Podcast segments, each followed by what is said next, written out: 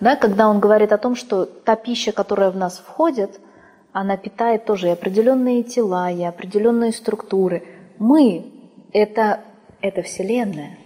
Это действительно отражение вот той Вселенной, которая там. Она маленькая, она не менее, не менее сложная, и она не менее значимая. И всему надо уделять внимание, потому что с пищей мы питаем и астральное, эфирное тело, и я тело.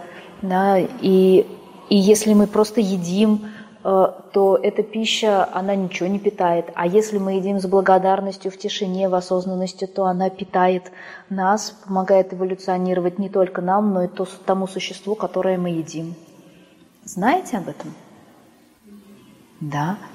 То есть, если мы едим в правильном состоянии, то мы выполняем другую роль. Мы почти бодхисаттвы. Мы помогаем действительно духовно эволюционировать, развиваться тому, что мы едим. Знали об этом?